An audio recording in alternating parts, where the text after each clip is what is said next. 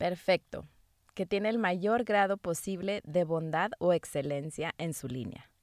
Esto dice la RAE sobre la definición de perfecto. Encontré otra en Google.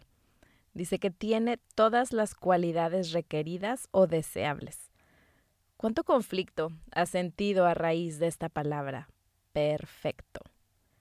Creo que todo comienza con las expectativas, como su definición lo dice, el mayor grado posible de bondad o excelencia. Pero según quién? O todas las cualidades requeridas o deseables. De nuevo, según quién.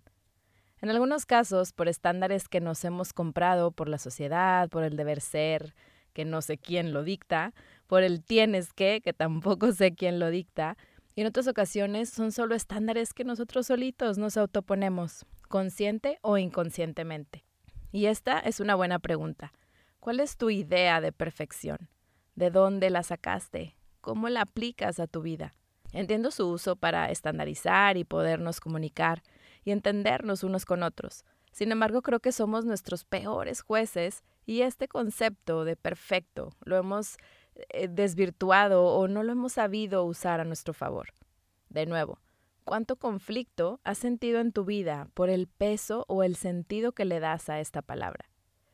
¿Cuántas cosas has dejado de hacer por no creerte perfectamente listo o lista? ¿Cuántas veces has estado sin dormir por creer que no te salió perfecto algo que ya hiciste, algo que ya pasó? ¿Cuánto te has comparado porque a alguien lo calificaste como perfecto? ¿Cuánto le exiges a las personas más cercanas a ti por tener un ideal del papel perfecto que les das a cumplir? Hola, mi nombre es Silvia Aguilar. Bienvenidos a Despierta, el podcast donde hablaremos sobre herramientas que te ayuden en tu despertar, a dejarte ser 100% tú para manifestar eso que siempre has querido en tu vida, disfrutarla y darle al mundo ese regalo que solo tú le puedes dar. Nunca se me va a olvidar, un día mi segundo hijo estaba frustrado porque algo no le salía. Al acercarme a él me dijo, es que no está perfecto, mamá. Yo me quedé con la boca abierta. Y después, más adelante, me di cuenta que siempre que él me preguntaba cómo, me, cómo le había salido algo, mi respuesta era, está perfecto o te quedó perfecto. Y entonces, claro que lo que él buscaba siempre era que las cosas quedaran perfectas. Y esta respuesta mía era obviamente inconscientemente y no era, de nuevo, la definición que tenemos en nuestra cabeza, no significaba que le había quedado perfecto, a la perfección, sino que nada más mi idea era decirle que estaba bien. Y en este momento le estaba yo instalando la creencia de que las cosas deberían de quedar perfectas. Cuando él aprendió lo que era perfecto, obviamente le frustraba muchísimo cuando las cosas él no las veía como perfectas. Y este episodio puede aplicar para ti si te consideras perfeccionista o quizá la diferencia es dónde y cuándo apliques esto. Si es en todo en tu vida porque te consideras perfeccionista o si solamente en ese aspecto que sabes que es donde te pega este tema de la perfección. Entonces creo que es un juego entre el significado que le damos o aprendimos, como el caso de mi niño, y las expectativas que nos ponemos y de ahí parten muchas cosas. Como que tanto fluimos, soltamos, aceptamos, nos comparamos por esta idea de perfección y creo que a la mayoría no nos ayuda más que a meternos el pie a nosotros mismos. Ahora, que no se malentienda que está mal querer mejorar o buscar hacer las cosas con excelencia. Me refiero a esas veces que precisamente la pasamos mal por este adjetivo que de pronto nos encanta usar, perfecto. Y si te fijas, usé la palabra excelencia anteriormente, porque esa es la gran diferencia entre querer ser perfecto y querer mejorar y cada vez hacer las cosas mejor. Empezando por creer o tener la expectativa de que nosotros somos perfectos. En lo personal, creo que todos tenemos un punto ciego con nosotros mismos y nos podemos dar cuenta cuando en el de enfrente, en la historia de la persona de enfrente, es muy claro ver muchísimas cosas. Pero hacia nosotros mismos, que lo estamos viviendo desde adentro, creemos que nunca vamos a llegar o que lo estamos haciendo bien. Es donde se encuentra este punto ciego. Y una de dos, o creemos que somos perfectos o no somos capaces de aceptar que somos luz, pero también somos sombra. Incluso entre más tocamos la luz, de igual forma nuestra sombra crece. O si no, si no nos creemos perfectos, nos podemos llegar a ser muy, muy, muy chiquitos pensando que el de enfrente sí lo es y que siempre va a ser lo mejor que nosotros y que ellos sí son perfectos y nosotros jamás llegaremos cerca de eso. Ese es un tema también de inseguridad. Se vuelve esta parte donde no queremos que se nos note eso que no es nuestro talento quizá, pero queremos aparentar cubrirlo con una perfección que no existe y cuántas cosas hemos dejado de hacer, de disfrutar y de vivir por esta idea de perfección.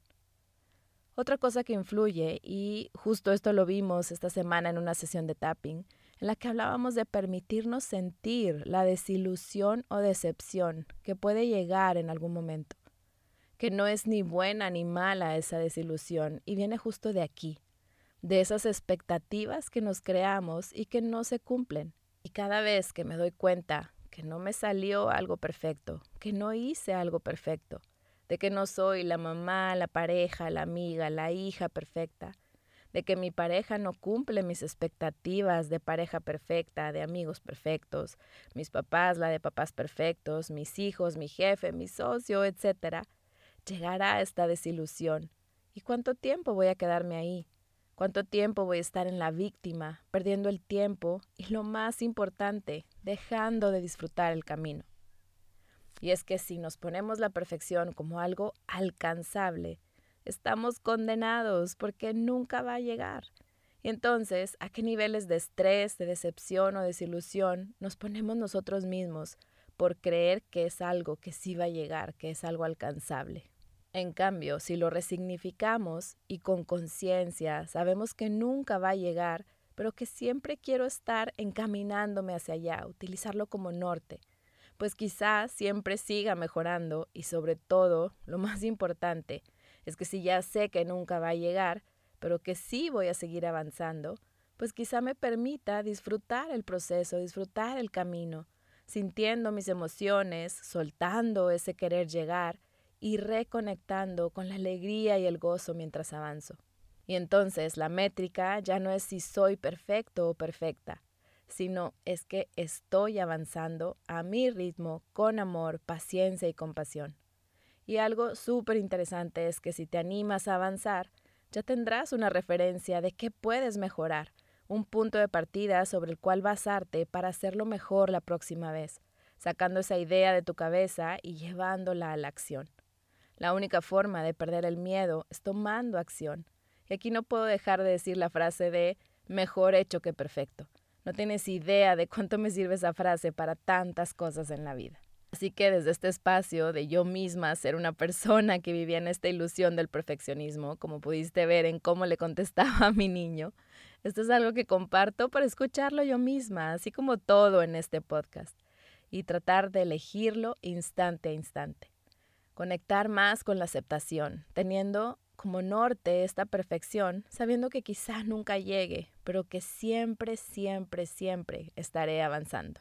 Gracias por llegar hasta aquí, por permitirme acompañarte en lo que estás haciendo en este momento. Si te gustó el episodio, te invito a compartirlo y estaré feliz de que me platiques sobre esa perfección que quizá te tiene paralizado o paralizada en algún punto en tu vida sin hacer lo que realmente quieres por ese juicio tan fuerte hacia ti mismo o hacia ti misma. Igual te quiero invitar a que pruebes la membresía de Tapping, donde nos permitimos sentir, reconocer las emociones que vienen a nosotros, soltar esa perfección y seguir avanzando en nuestro propio proceso. Haz clic en el enlace en la descripción del episodio para que puedas probarla completamente gratis durante siete días. Te veo ahí adentro. Siente el poder que sientes dentro de ti mismo, sabiendo que todo lo que necesitas está dentro de ti ahora para hacer tus sueños realidad. Comprométete a amar el proceso y saber que todo es posible cuando estás presente, hoy, aquí y ahora, sabiendo que tienes infinitas posibilidades siempre que elijas en este momento abrirte al amor y abrazar tu poder. Nos vemos en el próximo episodio de Despierta y te deseo un día pleno y lleno de gratitud.